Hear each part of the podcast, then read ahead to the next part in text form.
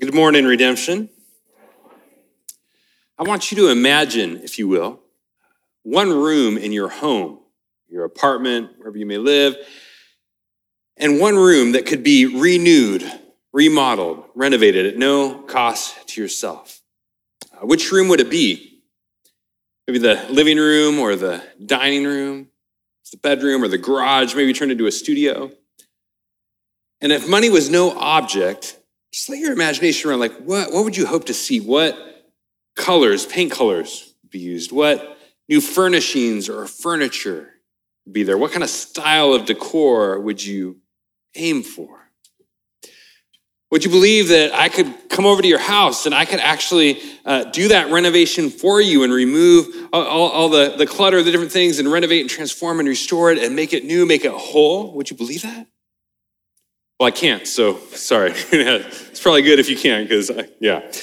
But here's the reality is that you and I, we love renewal. We love images, scenes, stories of renewal. I think this is one of the reasons that so many people watch HGTV and like best-selling shows, you know, best-selling, what are best viewed, most viewed shows like Chip and Joanna Gaines and uh, new show Hometown and things like these, these, these rise to the top of the ranks because we're fascinated with stories of renewal. We love seeing a, a home that's kind of in shambles and it's disheveled and it's falling apart and seeing people come in with some love and care and paint and nails and, and just bring transformation and renovation and renewal to this place where really uh, where a family is intended to, uh, to live and to have community and presence together and uh, with our most intimate loved ones and friends and sharing life together. We love seeing that. We love seeing renewal. Well I'm talking about renewal today because today we are going to be looking at Jesus and how Jesus is renewal. Jesus is renewal. We are in John chapter 12. So if you have a Bible there, you want to turn to John chapter 12, you can pull it up on your phone if you want. If you need a Bible, we've got some, some Bibles uh, back by the sound booth there. Um, we'd love to give you one. If you don't have one, feel free to take it home free. Uh, but we're going to be looking today at how Jesus has come to bring renewal. Jesus has come not to condemn the world and tear it down, but to save the world and build it back up, to renovate and restore and make all things new. And yet, we're also going to see how there are some who resist this renewal, some who don't want this renewal because they are hardened against God and they're afraid of what it will cost. And yet, for us as a church community here, Redemption Tempe, we want to be a church that contends for renewal, that seeks renewal, ultimately because we're seeking Jesus himself, who is renewal. The title for the message today is Jesus is Renewal. Let's jump in. John chapter 12, verse 37. We read Though Jesus had done so many signs before them, they still did not believe in him so that the words spoken by the prophet Isaiah might be fulfilled. Lord, who has believed what he heard from us, and to whom has the arm of the Lord been revealed? Therefore, they could not believe. For again, Isaiah said, He has blinded their eyes and hardened their heart, lest they see with their eyes and understand with their heart and turn, and I would heal them. What we see here is Jesus has come to bring renewal, and yet some are resisting renewal. Jesus has come to bring renewal, and yet some are resisting renewal. John opens here saying that uh, Jesus had done so many signs before them. So many signs. And what were these signs? If you remember in the Gospel of John earlier in the series, these signs were signs of renewal. These signs were signs of Jesus healing the sick and giving sight to the blind and raising the paralyzed. And, and God, he was bringing new wine to the wedding. And uh, it was a sign of God's kingdom was breaking in and bringing renewal and restoration to creation. And he was doing it through Jesus. Jesus was bringing these signs of the renewal that he had come to bring. And yet, though he had done so many of these signs, John tells us, uh, they still did not believe in him. They did not trust him. They did not seek him. They did not want to follow him. Sometimes, you, you know, you say things like, man, if I just saw a sign of the kingdom, then I would believe, right?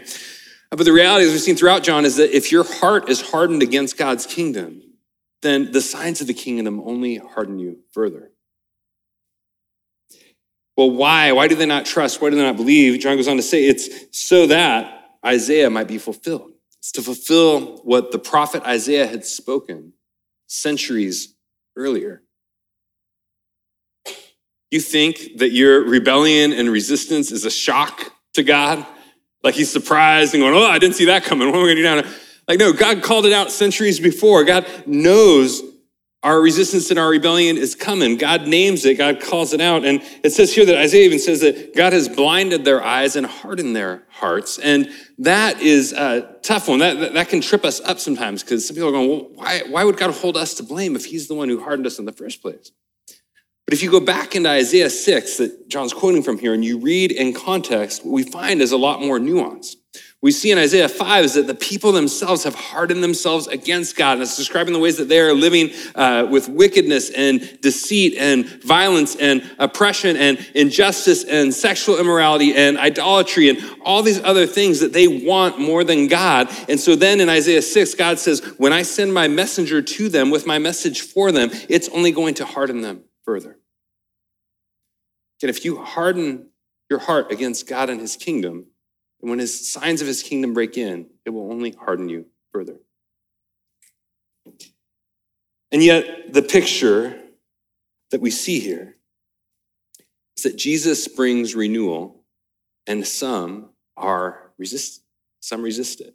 Resist it. And I believe that we are in a season of renewal here at Redemption Tempe. I have been blown away. Uh, we have seen over the last few months, this summer, we have seen uh, so many signs and stories of God bringing all sorts of healing. Some of it has been physical healing. We, as pastors and leaders here, have been talking about this and praying uh, about this and praying for uh, more of this and seeking this. But there is, seems to be something new that Jesus is doing in our church body. And uh, while this healing and renewal has been coming in all sorts of forms, and we want to celebrate some of these stories over the season ahead, um, I just want to share with you one story. A number of these things have been physical healing. And I just want to share with you one story this morning that I believe is kind of a window or an illustration to this theme or this thread, these signs of renewal that we've been seeing. And so, well, you're about to see this video here. This is Cameron Innes. He's been uh, part of Redemption for a couple years now. And uh, this is his story of what God's done in the midst of his battle with Lyme's disease and MS. And so let's watch and listen to the story from uh, Cameron. Hi, Redemption. My name is Cameron Innes, and this is my story of renewal. And it really starts about 10 years ago. So, 10 years ago, I get really, really sick. Um, I get a constant headache that won't go away for five years. I lose the ability to, to move my hands and my feet. I lose the ability to read. I go from 175 pounds, 135 pounds, and things are just getting worse. And at this time, I'm living in the Midwest, and I go probably see 50 specialists. You know, everything from the Cleveland Clinic to uh, the University of Michigan, and I got misdiagnosis after misdiagnosis, and probably the scariest misdiagnosis that I had was that of MS. Um, I had a couple brain scans done and a spinal tap done, and they found lesions and demyelination, and it was very clear that my brain was was under attack. And, you know, during this really dark time, the Lord leads me to this doctor way out in the country. And, you know, I've got uh, a stack of files and tests and blood work that's, you know, as thick as an encyclopedia. And he looks at me and he hears my symptoms and he looks over some blood work and he starts to laugh and I'm furious. And he tells me that, you know, I think I think you have Lyme disease. I see this all the time in the country. And, you know, we're gonna run some tests and we do. And sure enough, I have Lyme disease. But you know, it's progressed so far that conventional treatment's just not going to work. Um, I'm really far gone.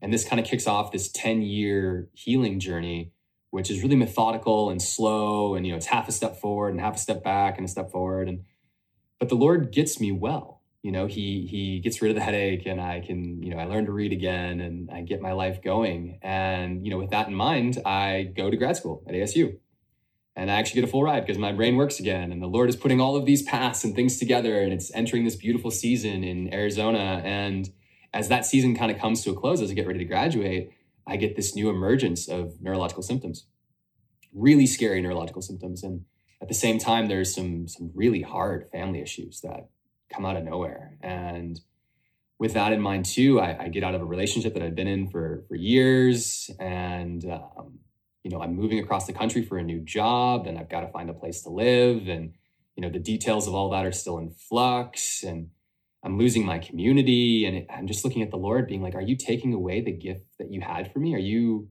Lord, where are you? Everything is crumbling." And I remember talking to John Crawford about it a little bit, and you know, um, I'm going to the summer series, uh, the first summer series, and I remember I had to go this week by myself. Normally I go to Redemption with friends, but uh, John sees me on the way in. He says, you know, why don't you come up for prayer during the call for prayer? And I say, yeah. Um, I go to the very back in the annex at like the last row, and I remember it's the idea that this next season isn't a hill to climb; it's actually a hammock. And I remember being like, no, man, I've got so many hills to climb. Like, there is no way I can rest in the Lord right now. Everything is crumbling. Like, there's no way forward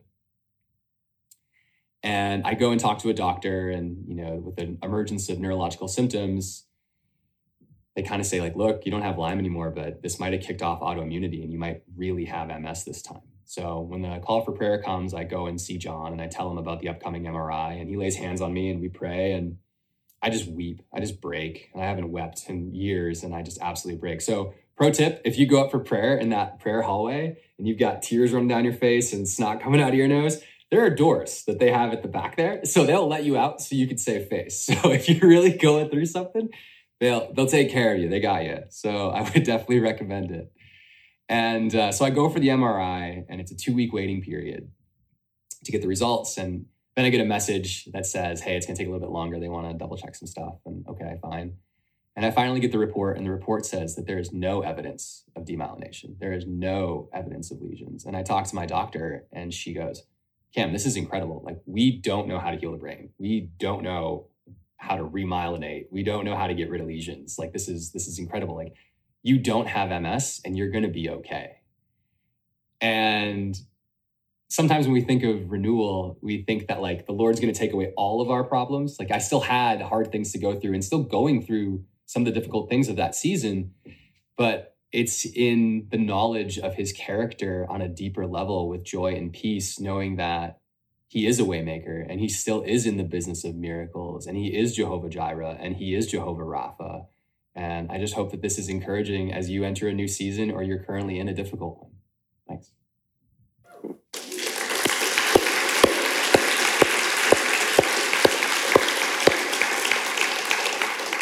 Man, did you hear that? Like he's going, the, the lesions that were on my brain are gone. The scans aren't showing anymore. That the doctors are going, hey, we need uh, more time to look at these scans. They're trying to make sense of what's going on. That uh, the, the demyelination has been replaced with remyelination, and the symptoms have gone away, and you're restored. That's beautiful. And that is just one story out of a number that have popped up this summer. I wish I had more time to tell you about uh, Stephanie and how uh, the tremors, constant tremors that she's experienced the last five years, and other symptoms in her body that, as Holly and the prayer team, her prayer team were praying for her, they just went away and ceased and stopped. And now, six weeks later, haven't come back. And she's going to the doctor soon to, to scope out and, and just, yeah, evaluate everything. Uh, I wish I had time to tell you about Aaron and Claudia, who had been uh, struggling and trying for the longest time to get pregnant and, and couldn't. And uh, their first Sunday here at Redemption, uh, a few months ago, they had, uh, it was this, the, the Sunday where I was praying about, like, not praying the if it be your will, God prayers. We're trying to just kind of give God an out, but, um, but just boldly coming before our Heavenly Father as His children and just bringing Him what we want and trusting whatever he does with that. And so they came forward for prayer and we prayed and God gave them a word, a sign that they were going to have a child and even the name was going to be and all the different, wild story. And then uh, three weeks later, the pregnancy test came back positive. So it meant that week after we had prayed, they had conceived. Uh, I wish I had time to tell you about uh, Nick earlier this year, who's had leukemia and had, his body had not responded to like a year of treatments. And so he began reading the Bible and taking Jesus seriously after that. And uh, his numbers dramatically began to drop, and return back to normal. And he credits Jesus with giving him a new lease on life. I wish I had time to tell you about uh, Dawn, who uh, one of our pastors, Brandon, prayed for, who had skin cancer. And, uh, and after he prayed for her, the next day she went in and they're like, the scans showed that there were no live cancer cells there anymore.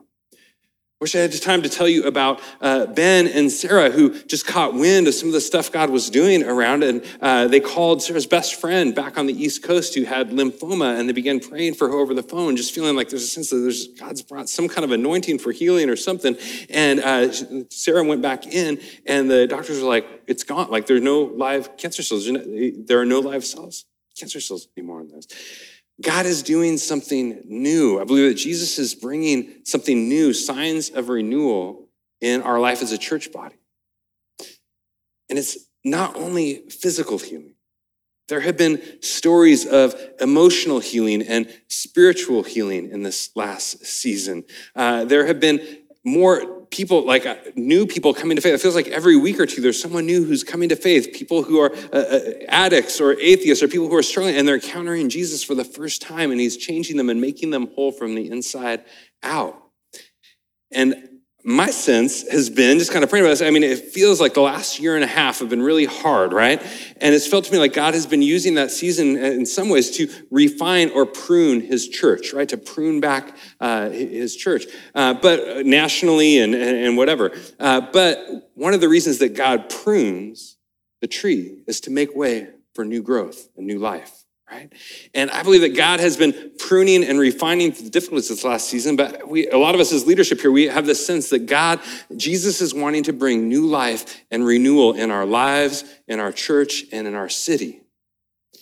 And the question is, how will we respond? Will we celebrate renewal and contend for more of it? Or will we resist renewal and harden ourselves against it. How will you respond? Like, even I want to ask, like, as you hear Cam's story, what goes through your mind? Like, I just pay attention because, you know, I, I know for many of us, like when you hear Cam's story, is the default skepticism or cynicism? Because I do believe that for, for some of you, like there are some hurdles that we might need to overcome. And uh, one hurdle for some, some of you have been burned in the past, right? I just want to name that some of you, maybe you grew up in like a certain, like some Pentecostal environments or certain things where maybe you were in an environment where you felt like some of these types of things were uh, manipulated or misused. And, uh, and now you're at a spot where it's like, dude, I don't want to be gullible. I don't want to be taken in. I'm not even sure what to do with that. And I get that, right? I'm not asking you to check your discernment at the door. But I am asking, will you press in rather than pull back? Right? Like, will you seek and explore, Jesus, what, what are you up to? And if so, man, that we might be a community that's hungry for it and is pursuing Jesus for it. For others of you, the obstacle or hurdle might not be something in your history, uh, but rather it could be a materialistic worldview right? Kind of a materialist worldview. We live at a unique time in the modern Western world where we tend to believe that like the concrete physical is all that there is. Throughout history, everybody's believed, man, there's a spiritual reality interwoven through the fabric of our earthly physical existence, right? But today, there's uh, very common to just think, man, this, this is all there is. And my challenge to you would be, are you living under the American myth that all that there is is all that you can see?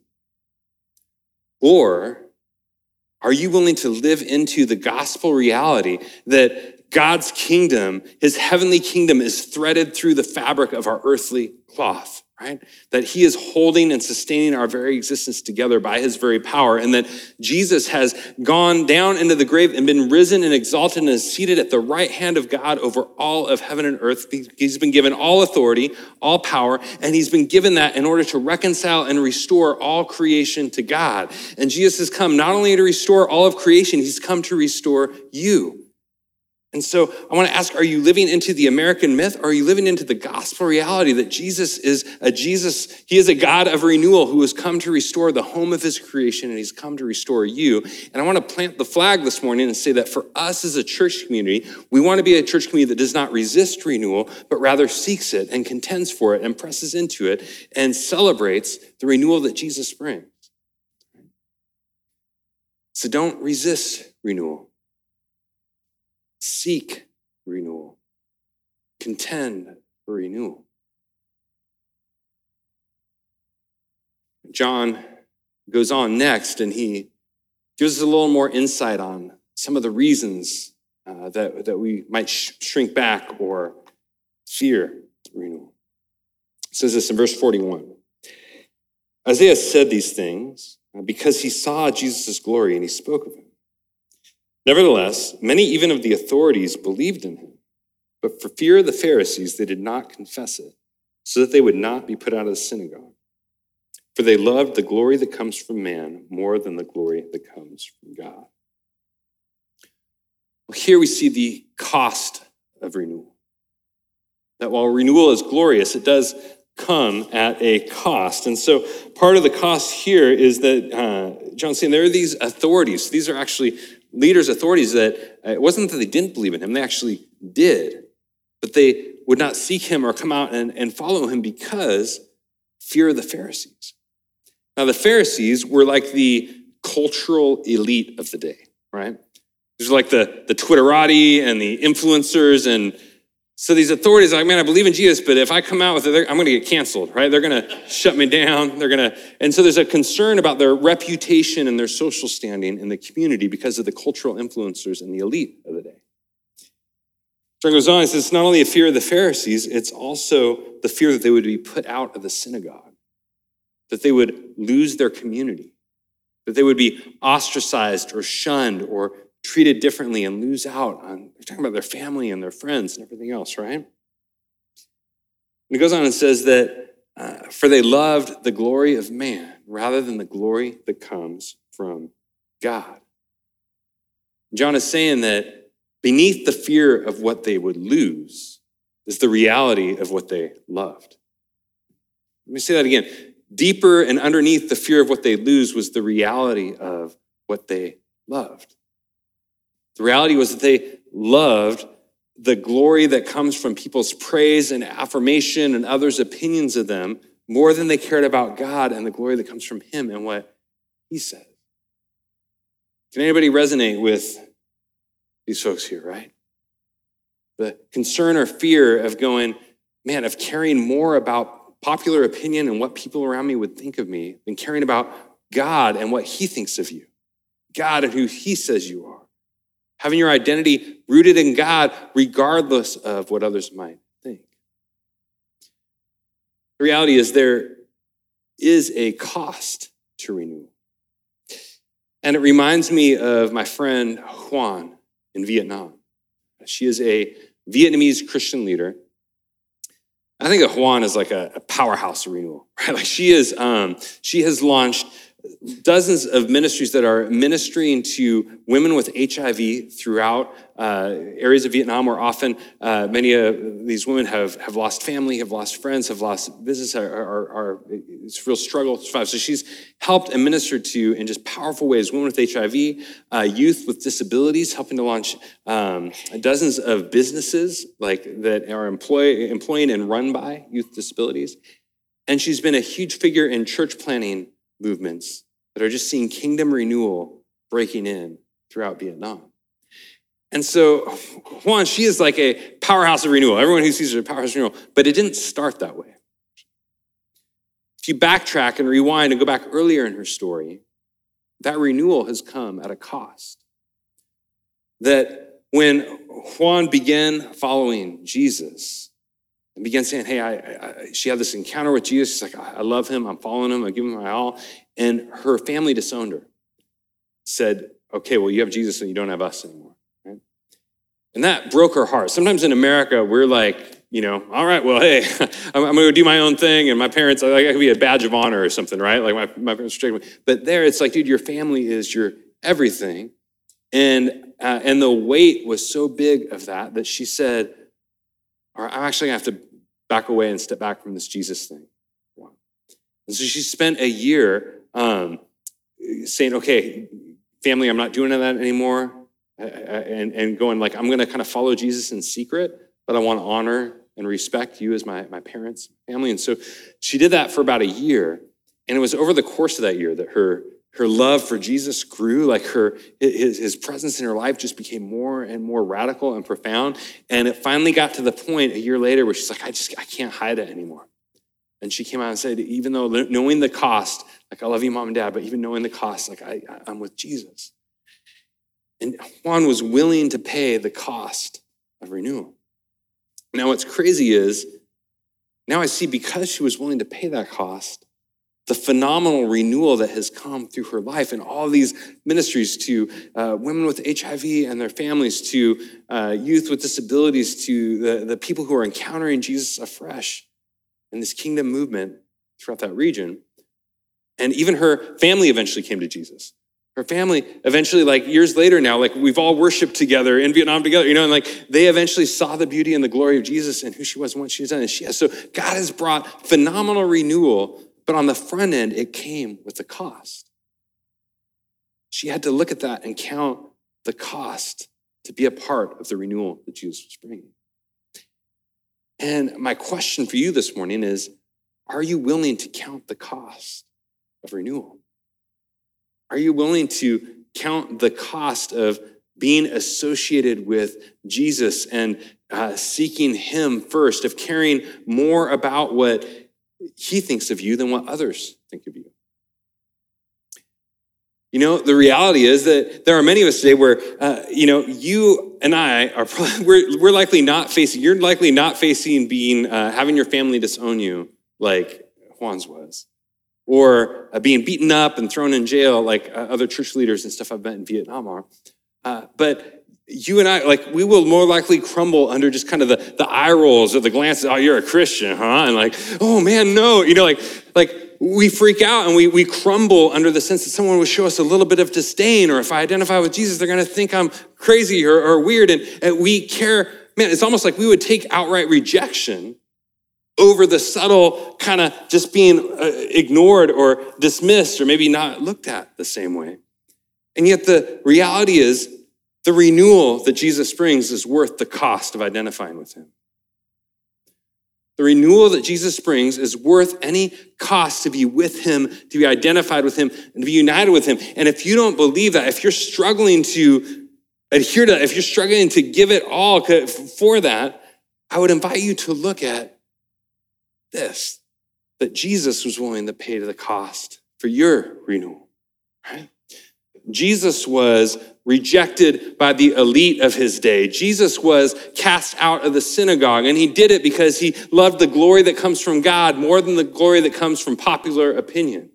And he did it because he was out to renew and renovate and restore you.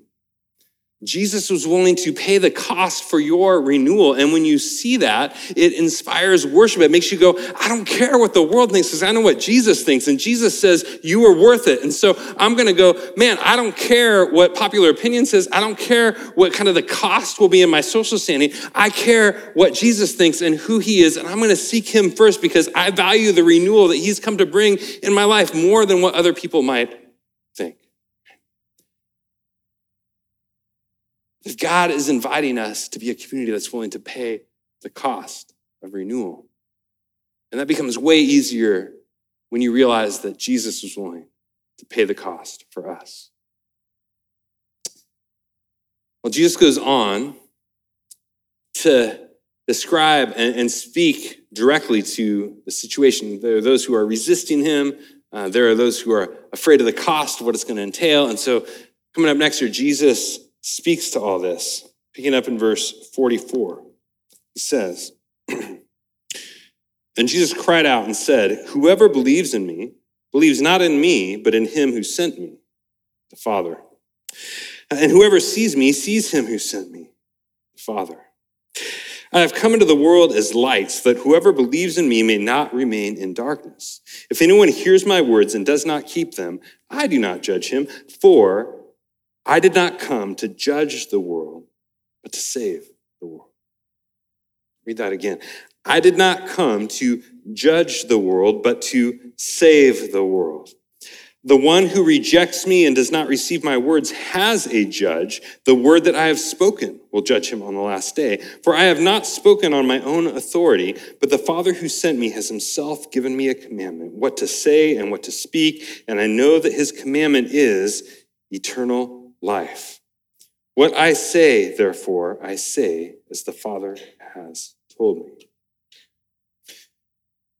Here we see that Jesus is renewal. Jesus is renewal. Renewal is not just something that he does on a spare time or on the side or as a hobby. It's bound up in who he is, his very identity. Jesus is renewal, and he has come to renew and restore you. Love here where he says in verse 47 I did not come to judge the world, but to save the world. Jesus saying, I didn't come to condemn the world and tear it down. I came to save the world and build it back up. Jesus saying, I didn't come to beat you up over your past. I came to fight for your future. Jesus saying, I came to actually renovate and restore. Jesus is going, dude, the reason you love Chip and Joanna Gaines and HGTV and all those different shows, whatever, is because they're a signpost of this bigger reality of the home of the world. I have come to renovate and restore and renew. Now, this is the gospel. Jesus has come to renew and restore and reconcile all things to God, to reconcile creation to God. Uh, and it makes me think of Jim Mullins. Uh, years ago, uh, Jim had had this situation in his house where there was a crack up in the ceiling in the living room, right? And him and Jenny, you know, they, they kind of look at this crack and like, ah, it's, probably not a big deal. It's just a little crack. Uh, but after a while, they're like, well, maybe we should get someone to check this out, right? And so they call a contractor. And the contractor comes over and looks at it and inspects it. And he's like, well, you guys are in trouble. He's like, this is actually, it's a load bearing wall. And reality is, at any time, this whole thing could collapse and come crumbling down upon you. And uh, they obviously were shocked and it, it, it cited fear too, because they realized like this is where our daughter often plays in the living room on the floor, right underneath where this crack is. And so the contractor could see kind of the fear in their eyes.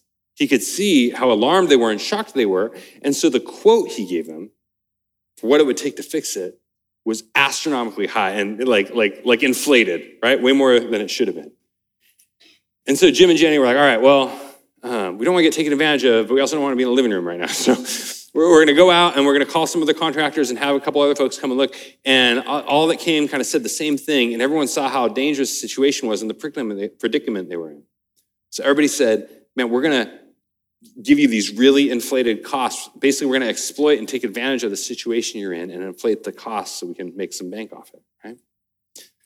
But then they had one contractor come over. They didn't know this at the time, but they later found out he was actually from another redemption congregation. And this contractor inspected it. He's like, Yeah, you guys are in trouble, but here's the thing I care about your well being, I care about your safety. Uh, I care about your family. And so, even though I don't know you, I care about you guys. So, uh, I'm going to run to Home Depot. I'm going to run to Lowe's or wherever. I'm going to buy all this stuff on my own dime. And whether you use me or not as your contractor, I'm going to get the materials. And he came over and he built a temporary brace wall, suspend it so that it won't come immediately in. And he goes, uh, You can decide whether you want to use me or not, but I care about you and your family. And I, I, I'm going to put this in place to help safeguard and protect uh, you guys. And, and then his quote also was not inflated. It was just, you know, what it should have been. And Jim and Jenny were obviously like, we're going with you, right? So, so they did end up going with him, right? But I believe that's this picture of the gospel where Jesus is like the great contractor who comes into uh, our, the home of the world and he comes into the home of your life. And as Jesus steps in, there are those areas where you might be seeing like this crack, right? And you might be going, ah, it's probably no big deal. It's probably no big thing. But I would suggest that you take seriously and invite the Holy Spirit in to examine what's beneath that crack, what's beneath that temper that just kind of pops out and flares. What's beneath those things that you just turn to when you're hurting to fill the void? What's beneath that? And I believe what you will find is that often there is an extreme danger that you are in because we need to take seriously, you need to take seriously the gravity of your sin and the reality of uh, that that produces in, in your life that is threatening to erode and tear down your humanity from the inside out. And yet, the beauty of the gospel is that Jesus doesn't exploit you. He doesn't take advantage of you. He doesn't raise the price as high as whatever. Like Jesus comes and he's willing to pay the cost on his own dime to actually get you back to safety, health, and flourishing. And Jesus is going, if you're willing, I will come in and I'll renovate, I'll remodel. And even that, Jesus is going, will be on my own dime, right? I'm going to renovate and restore you. I'm going to bring you renewal. And that's going to be, I'm going to be willing to pay, I'm going to pay the cost for that to happen. Jesus has come to restore creation. And sometimes I think we mis, misunderstand this, right? Or we, we, we, we kind of have this, sometimes this false sense that God's come to like burn down the world and just build a brand new one. And no, there is similar to how there's continuity between the home before it's remodeled and then it's, it's like there's the bones and structure are good, right? But then there's the vandalism and the stuff that's been defaced and has fallen apart. And, and the work of a good remodeler is to actually renovate the bones and structure where that still stays, but now it's remodeled and made whole. And similarly with creation, God has not come to judge the old one and build a brand new one.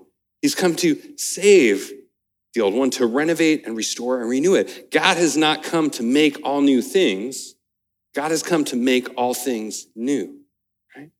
And what is true of creation in this regard of true of your life.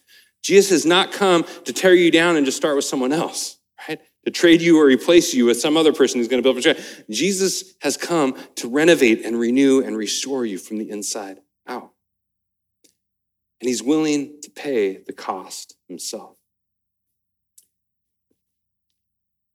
I also love here how uh, Jesus says in this passage, he keeps saying throughout this section things like, uh, whoever believes in me believes in the Father. Like if you believe in Jesus, you're believing in the Father. You see Jesus. He says you've seen the Father. If you follow Jesus, you're following the Father. And the, the picture that we have here is that Jesus is the expression of the Father's will. Jesus is the expression of the Father's will. I think some of you might have a skewed understanding of the gospel where you might think Jesus is reluctant to come after you, right? But Jesus is not reluctant to come after you. He came for you. And you might have a skewed gospel that says, well, Jesus, he, he was reluctant to come after me and the Father didn't really want him to. No.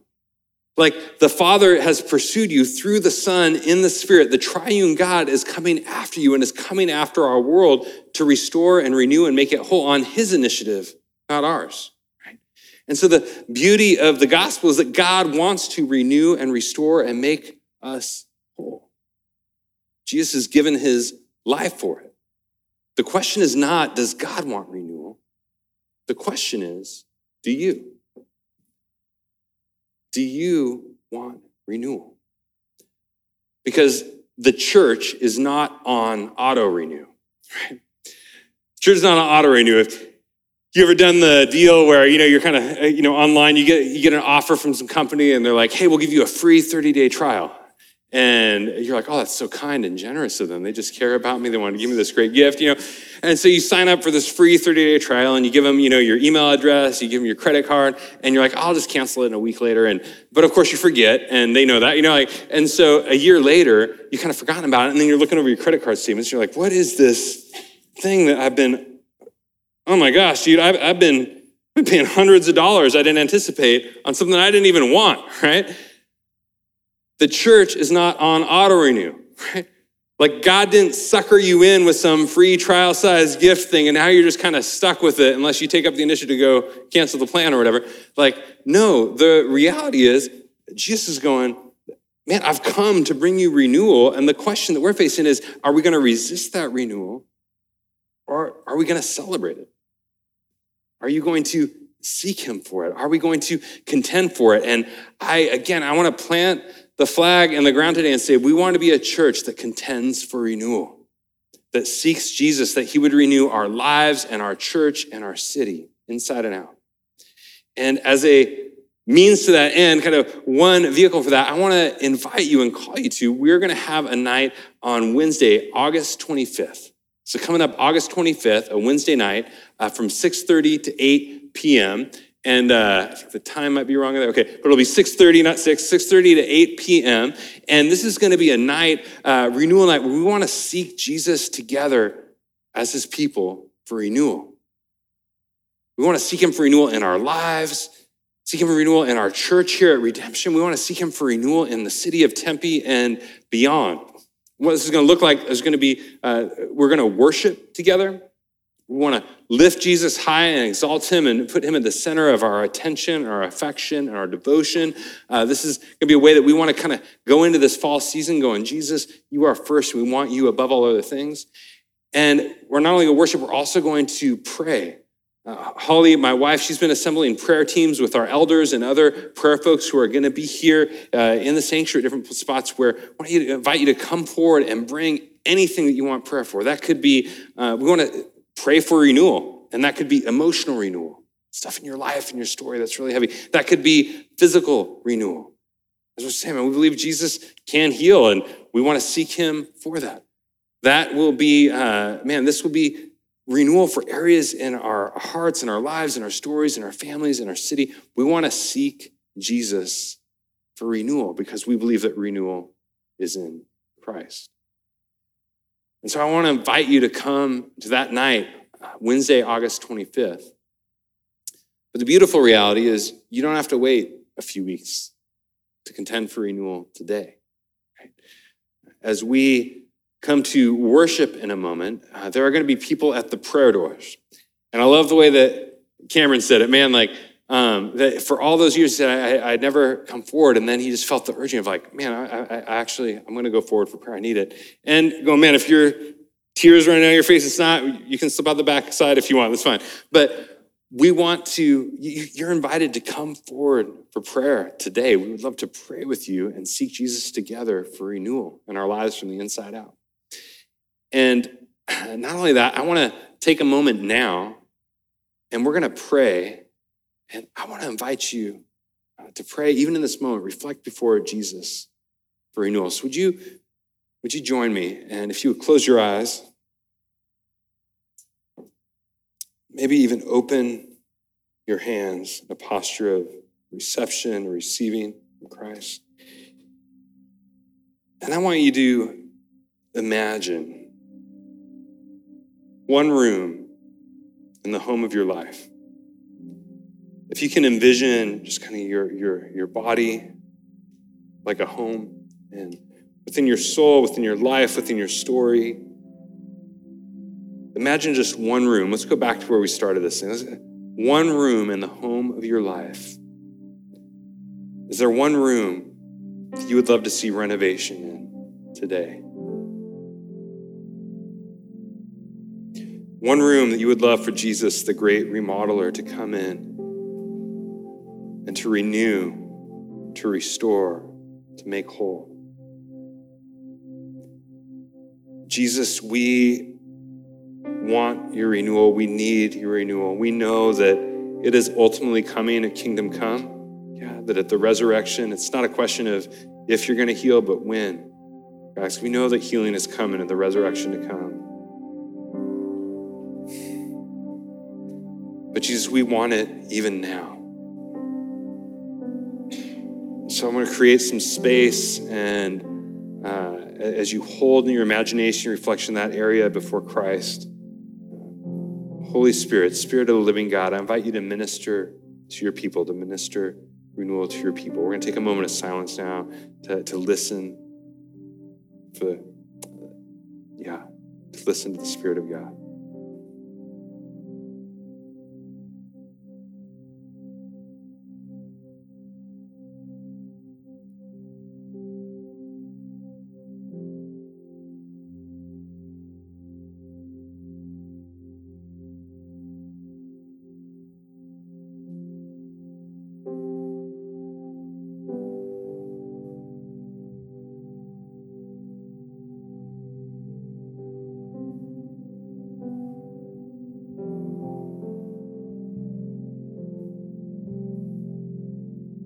What's he saying?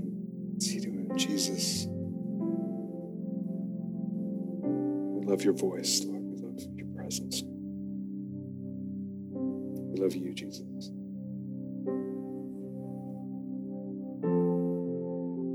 Well, now,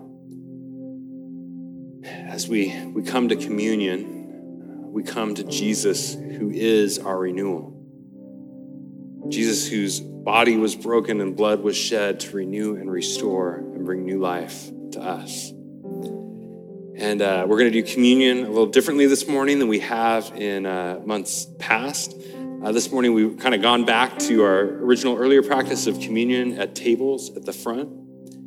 And just a few logistics there to help kind of remind us how this works that uh, as we're worshiping at any point, feel free to come. If you're a follower of Jesus, this table is for you. And we invite you to come and receive. The bread and the wine are there, a sign of his body and his blood. And as you come forward, uh, if the lines, if, well, first feel free to come with family or friends. If you got people that you're here with you want to come and take some time, I suggest you don't need to kind of just grab the stuff and jet. Like, feel free to take some time to reflect before Jesus, maybe even to pray together and, and to stand together before our King, our King who's exalted over all of heaven and earth and delights to feed us as his people and give us of his very self and his presence. As you come forward. Uh, another logistical reminder uh, dip, don't sip, right? Like for sanitary reasons, you know, just dip it in and then you know, don't drink the, the, the cup, whatever. Um, also, if the lines are getting really long, you can wait. We don't need to all come at once. We've got, you know, a couple songs of worship that'll be happening, so there's time. You can wait until the line's uh, down. And you might be going, well, how are we singing? Are we worshiping? Are we receiving? Yeah, we can walk and chew gum at the same time. We can do both. So uh, we, we, can worship, and then you can come and take that moment to reflect before Christ, our King. Uh, but big picture, I want to invite you to stand, and we are going to respond to Jesus, who is our renewal in worship. And so, uh, man, Jesus, if you join me in prayer, Jesus, I, we need your renewal. As has been said, God, I pray for a fresh wind of your presence, Lord. Pour out a fresh anointing of your presence. Jesus, I believe that we are seeing signs of renewal, a foretaste of what you want to do in our lives, in our church, in our city. God, I pray. I just feel the phrase right now is an embassy of the kingdom, God, that we would be an embassy of the kingdom here on earth as it is in heaven. God, I pray that people throughout Tempe and beyond would know that this is a place where they can come to encounter renewal because this is a place that they can come to encounter you, Jesus. And so, Jesus, we don't want to resist your renewal. We want to celebrate and contend for it and seek it. God, soften every hardened heart.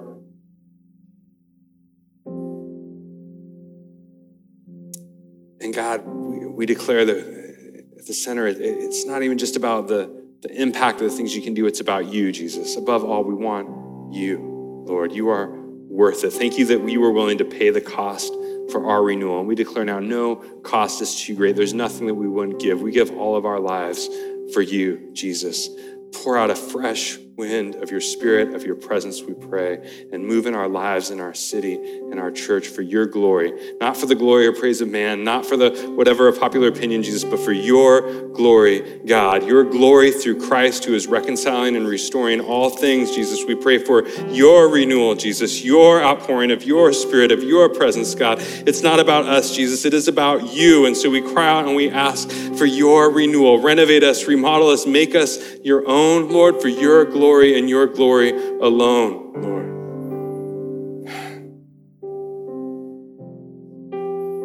It's in your mighty name, Jesus, the only name in all of heaven and earth that can save, that we pray. Amen.